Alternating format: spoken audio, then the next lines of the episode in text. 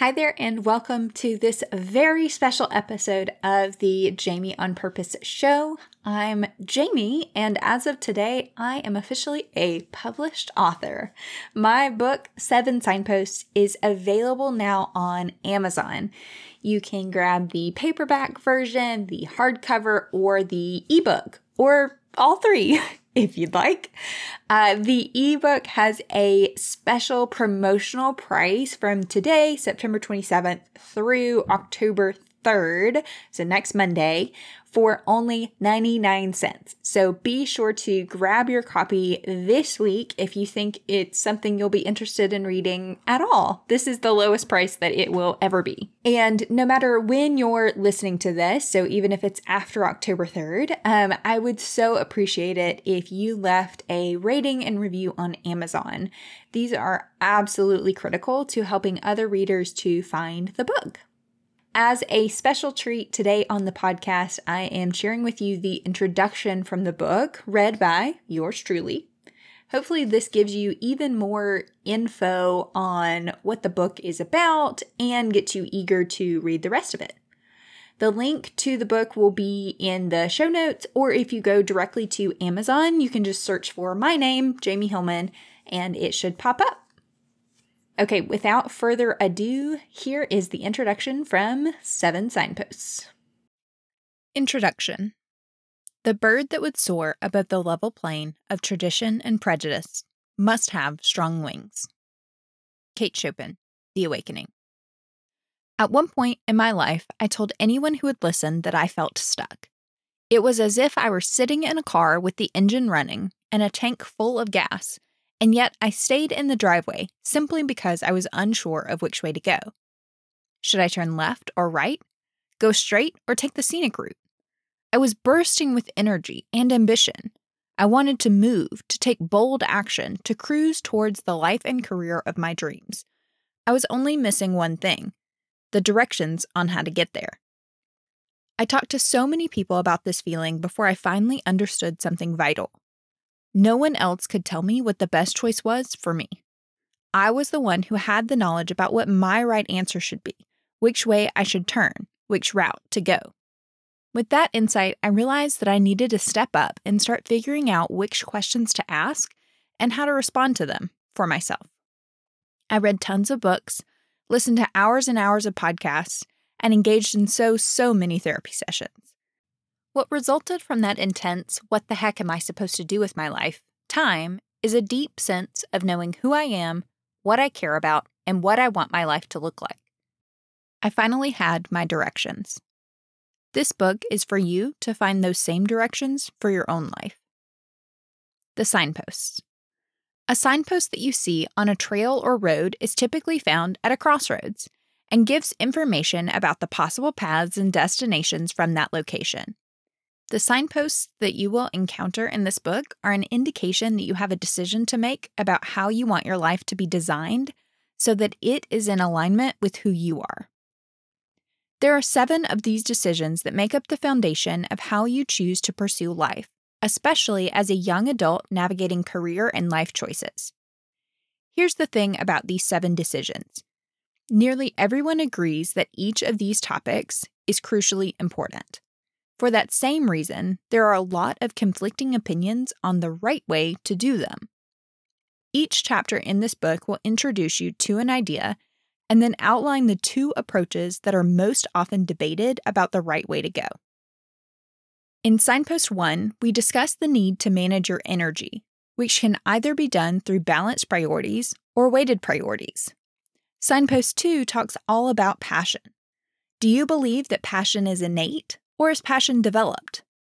Signpost 3 examines defining your timeline by deciding if your timeline is short or your timeline is just right. Signpost 4 explores self love as being primarily a mindset, contrasted with self love as action based. Signpost 5 delves into healthy relationships and if they should be hard work or easy. Signpost 6 covers personal finance it is generally agreed that you should manage your money wisely. However, should you focus more on investing in your future or investing in today? Signpost 7 evaluates what is really needed to achieve your goals motivation or habits. All of these topics delve into how you interact with and shape your life. I have very few directives on what you should do, because that is entirely up to you. After walking through each side's arguments, there will be exercises for you to complete that allow you to understand and apply that approach's paradigm. At the end of the chapter, you'll have final prompts that guide you through deciding which works best for you. And if you don't like one of those options, make your own swim across the river, build an airplane, create a fortress. Trust your intuition about which direction gives you the most joy and fulfillment. It is up to you. It is always up to you to make your decision according to your values, priorities, and personality. Who is this book for? Everyone is welcome to join in this exploration. All ages, all genders, all religion, or no religion at all. No matter who you love, what your political ideology is, or what your background looks like. However, just because everyone is welcome doesn't mean that this book is for everyone. This is our first lesson. No matter how hard you try, you cannot make everyone like you or your work. And that is okay. This book is specifically designed to support the woman in her 20s who is in the first phase of her career and adult life. She is navigating what she wants the rest of her life to look like. She's full of potential and zest for life, but isn't quite certain what lies ahead for her.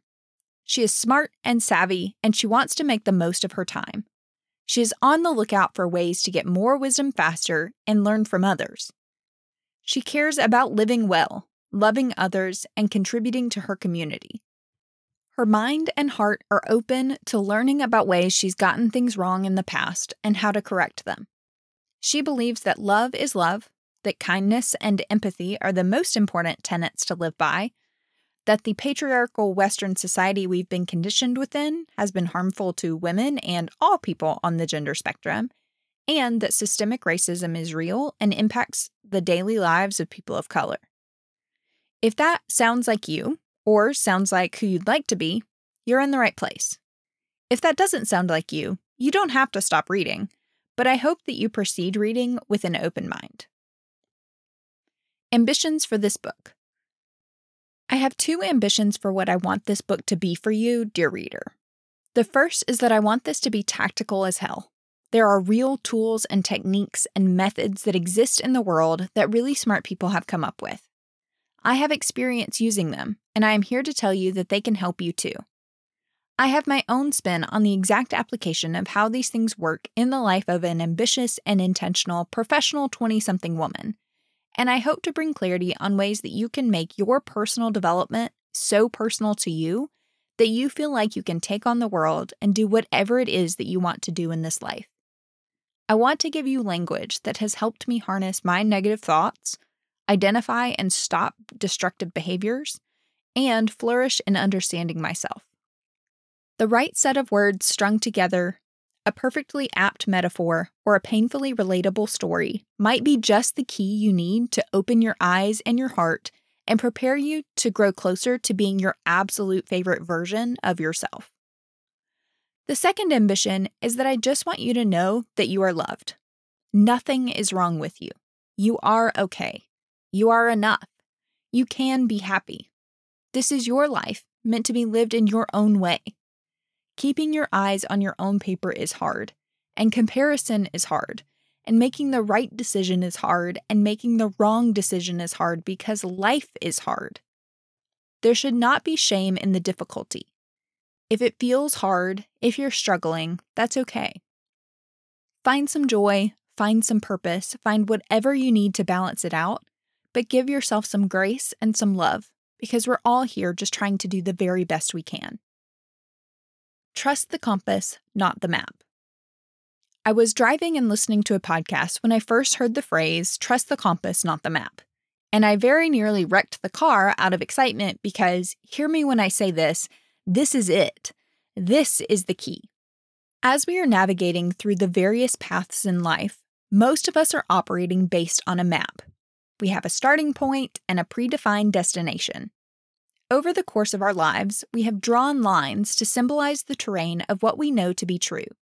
These are based on our own experiences and what we've been taught from our families of origin, society, religion, and more. As we come to these signposts, we make the automatic decision to go the way we've always gone or the way we're expected to go. A map presumes to know everything that there is to know. It will show you where you can and cannot go, and the prescribed ways to get to the places that are acceptable.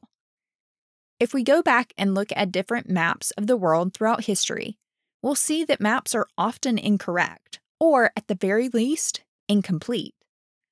They are limited based on the mapmaker's own biases and the constraints that have been put on them. If you have bought into a specific map's promise of having everything outlined for you, it can be especially discouraging when you discover that one part of it really isn't working for you. That experience calls the whole map into question, which can send you down a path of hopelessness because you aren't sure where to turn next. Instead, we must trust our compass for guidance on making decisions. You must learn to understand your internal compass, to read it and trust what it says, and ultimately to find the courage to follow it. Every topic and exercise in this book has been included with the intent of helping you hone your true north. Who are you? What do you want for yourself? How do you want to feel? The answers to these questions allow you to understand yourself, and they create your guiding light.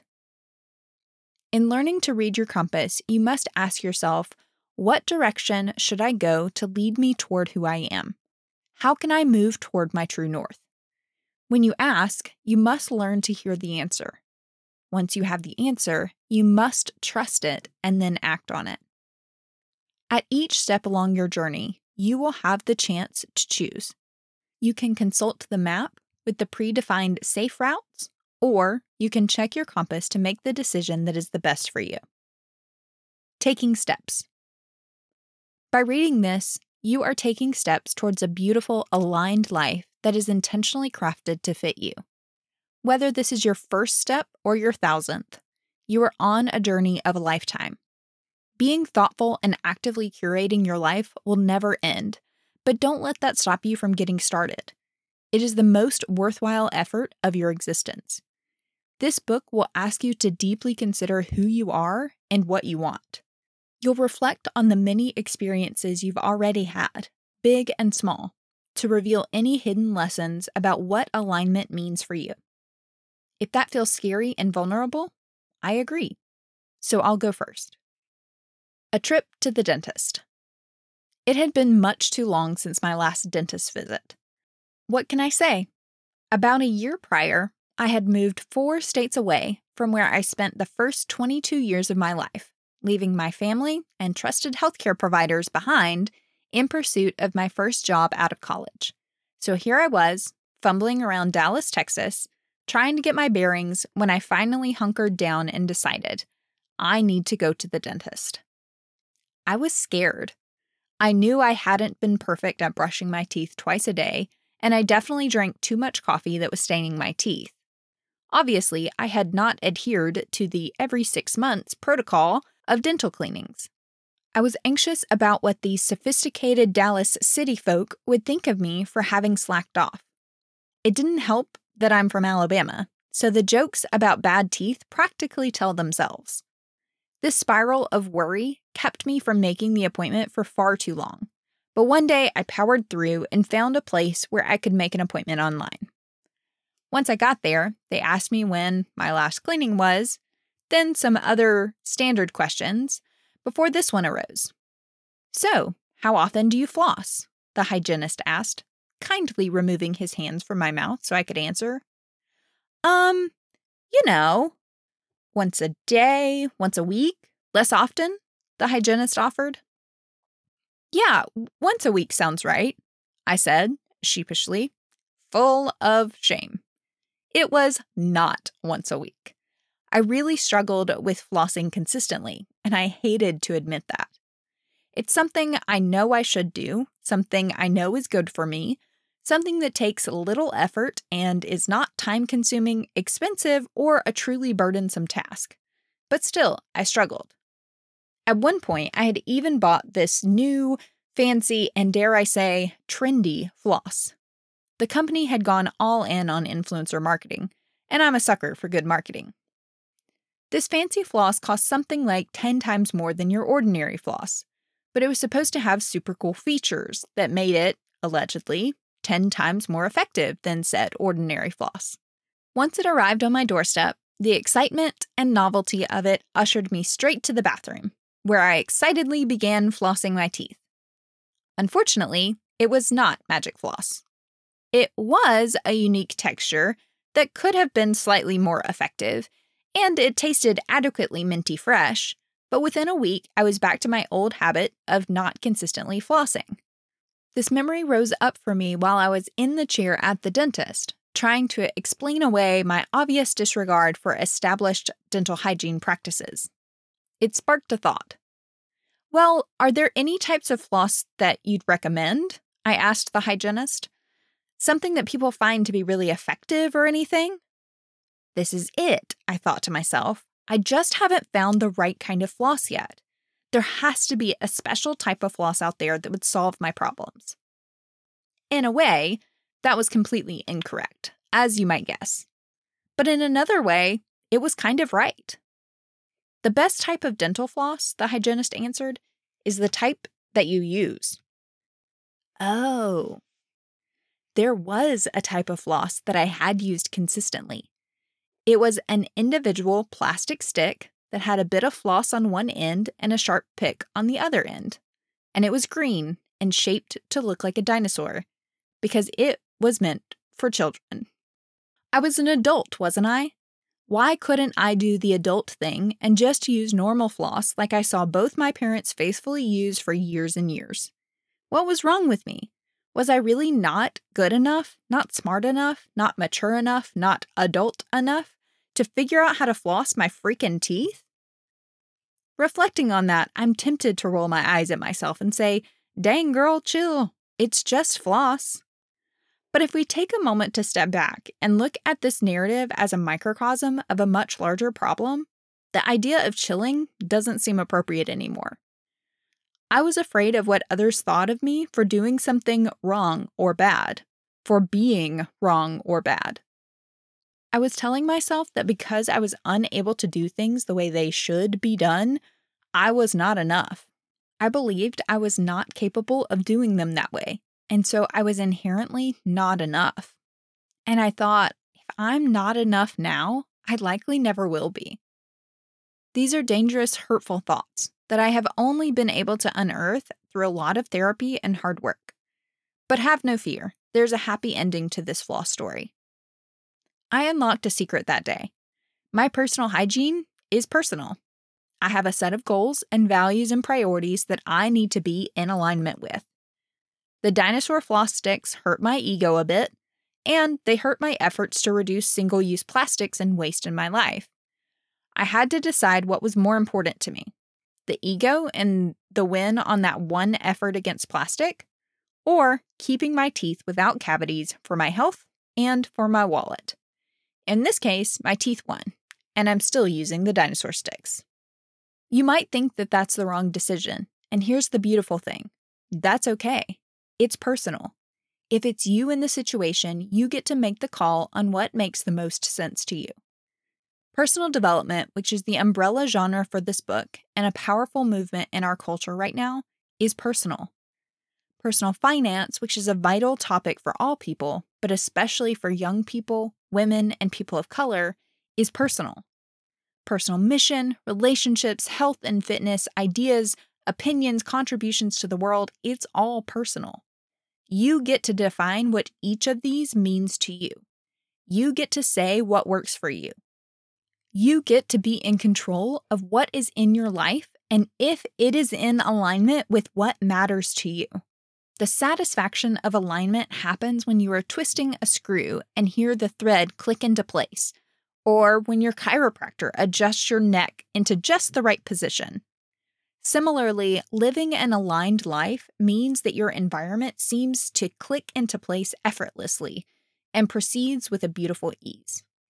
If you embrace the person who you are, knowing and loving that person deeply, and then crafting a life that reflects that person, you will find the feeling you've been looking for. Maybe for you, that feeling is being balanced or being centered. Maybe it is being content or being alive. Maybe it has changed recently due to the seasons of your life and you haven't had time to adapt to the new landscape. The ideas and exercises in this book will help you in this pursuit. There's one more moment from that trip to the dentist that is relevant to our journey now. As I was nearly drowning in my feelings of inadequacy, I revealed to the hygienist the thoughts racing through my head. I know I should have had a cleaning before now. I feel bad knowing that I should have started earlier. He looked at me and said, Hey, that's okay. What matters is that you're here now. You showed up today, and you get to decide how things go from here. From my dental hygienist to you, thank you for showing up for yourself today.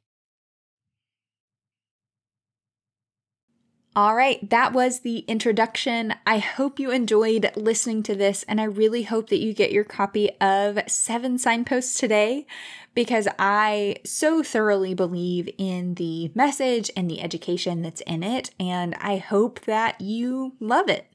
Happy reading. I'll see you next time.